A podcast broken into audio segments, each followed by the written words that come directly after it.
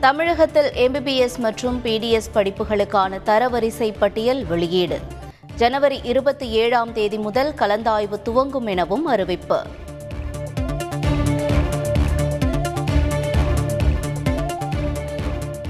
MBBS படிப்புகளுக்கு முப்பத்தி ஏழு அரசு மருத்துவக் கல்லூரிகளில் ஐந்தாயிரத்து நூற்று எழுபத்தைந்து இடங்கள் அரசு பள்ளி மாணவர்களுக்கு ஐநூற்று முப்பத்து நான்கு இடங்கள் ஒதுக்கப்பட்டு உள்ளதாகவும் அமைச்சர் மா. சுப்பிரமணியன் தகவல்.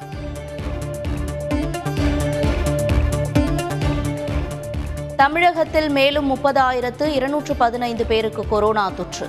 ஒரே நாளில் நாற்பத்தாறு பேர் உயிரிழப்பு என்றும் சுகாதாரத்துறை தகவல்.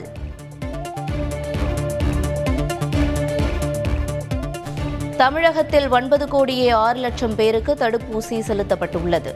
ஜனவரி இருபத்தி நான்காம் தேதி வரையிலான புள்ளி விவரங்கள் வெளியீடு.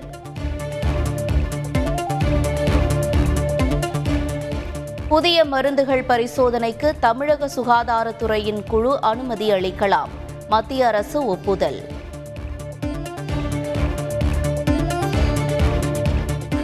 கொரோனா பரவல் அதிகரிப்பு தொடர்பாக மத்திய சுகாதார அமைச்சர் இன்று ஆலோசனை. காணொலி வாயிலாக நடைபெறும் கலந்தாய்வில் ஒன்பது மாநில அமைச்சர்கள் பங்கேற்கின்றனர். நகர்ப்புற உள்ளாட்சி தேர்தலை தள்ளி வைக்க கோரி உச்சநீதிமன்றத்தை தான் அணுக வேண்டும்.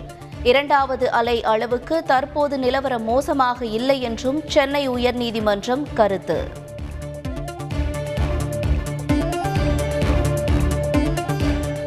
தமிழகத்தில் நகர்ப்புற உள்ளாட்சி தேர்தலை நான்கு மாதங்களுக்கு தள்ளி வைக்க வேண்டும். உச்சநீதிமன்றத்தில் இடைக்கால மனு தாக்கல்.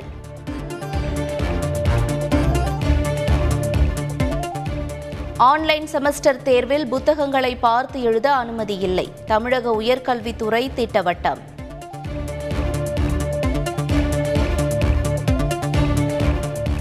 ஐஏஎஸ் ஐபிஎஸ் அதிகாரிகள் அதிகம் கிடைக்க வழிவகை செய்யும். ஐஏஎஸ் நியமன விதிகளில் மாற்றம் குறித்து மத்திய அரசு விளக்கம்.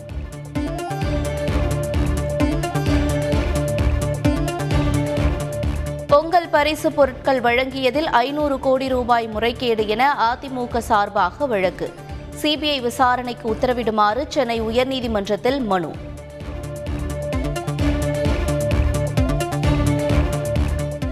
முதல்வரின் ஆலோசனைப்படி ஆவினில் நாட்டு மாட்டுப்பால் விற்பனை. பால்வளத்துறை அமைச்சர் நாசர் தகவல்.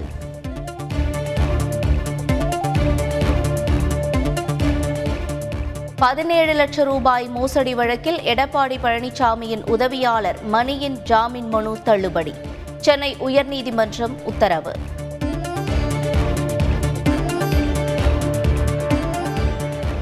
தஞ்சை மாணவி தற்கொலை வழக்கில் வீடியோ எடுத்தவர் வல்லம் டிஎஸ்பி முகாம் அலுவலகத்தில் இன்று ஆஜராக வேண்டும்.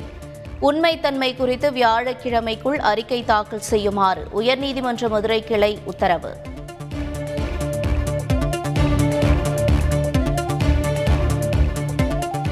ஜெயலலிதா மரணம் தொடர்பாக அமைக்கப்பட்ட ஆறுமுகசாமி விசாரணை ஆணையத்திற்கு கால நீட்டிப்பு. மேலும் ஐந்து மாதங்கள் கால அவகாசம் வழங்கி தமிழக அரசு உத்தரவு.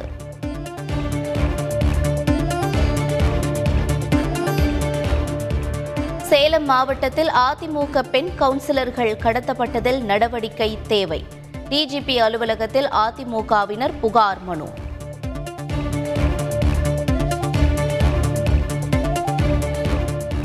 குடியரசு தின விழாவை முன்னிட்டு சென்னையில் ஐந்து அடுக்கு பாதுகாப்பு. விழா நடைபெறும் பகுதியில் பாதுகாப்பு பணியில் ஆறாயிரத்து எண்ணூறு போலீசார் நிறுத்தம்.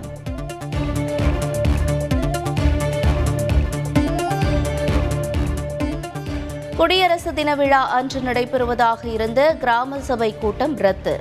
கொரோனா பரவல் எதிரொலியாக நடவடிக்கை என தமிழக அரசு அறிவிப்பு.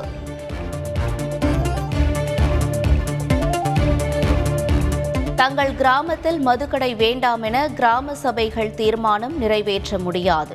மூட வேண்டும் என்று மட்டுமே கோரிக்கை வைக்க அதிகாரம் உள்ளது என்றும் நீதிமன்றம் கருத்து.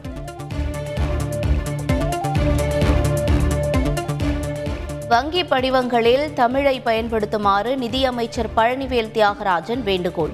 ஏழை மாணவர்களுக்கு கல்விக்கடன் வழங்குமாறும் வங்கியாளர் குழு கூட்டத்தில் அறிவுரை. பஞ்சாப் சட்டப்பேரவை தேர்தலுக்கான வேட்புமனு தாக்கல் இன்று துவக்கம். பிப்ரவரி இருபதாம் தேதி வாக்குப்பதிவு.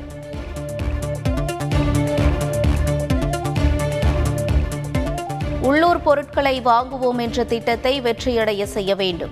பாலசக்தி புரஸ்கார் விருதுகள் வழங்கும் நிகழ்வில் பிரதமர் நரேந்திர மோடி வேண்டுகோள்.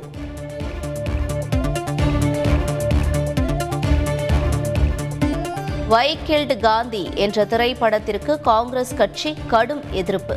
வருகிற முப்பதாம் தேதி வெளியாகும் நிலையில் நாடு முழுவதும் போராட்டம் நடத்தப் போவதாக அறிவிப்பு.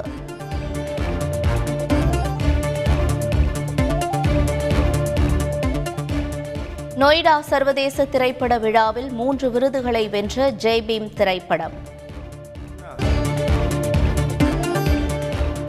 சென்னை அருகே சர்வதேச தரத்தில் விளையாட்டு நகரம். விரைவில் இடம் தேர்வு செய்யப்படும் என அமைச்சர் மெய்யநாதன் அறிவிப்பு.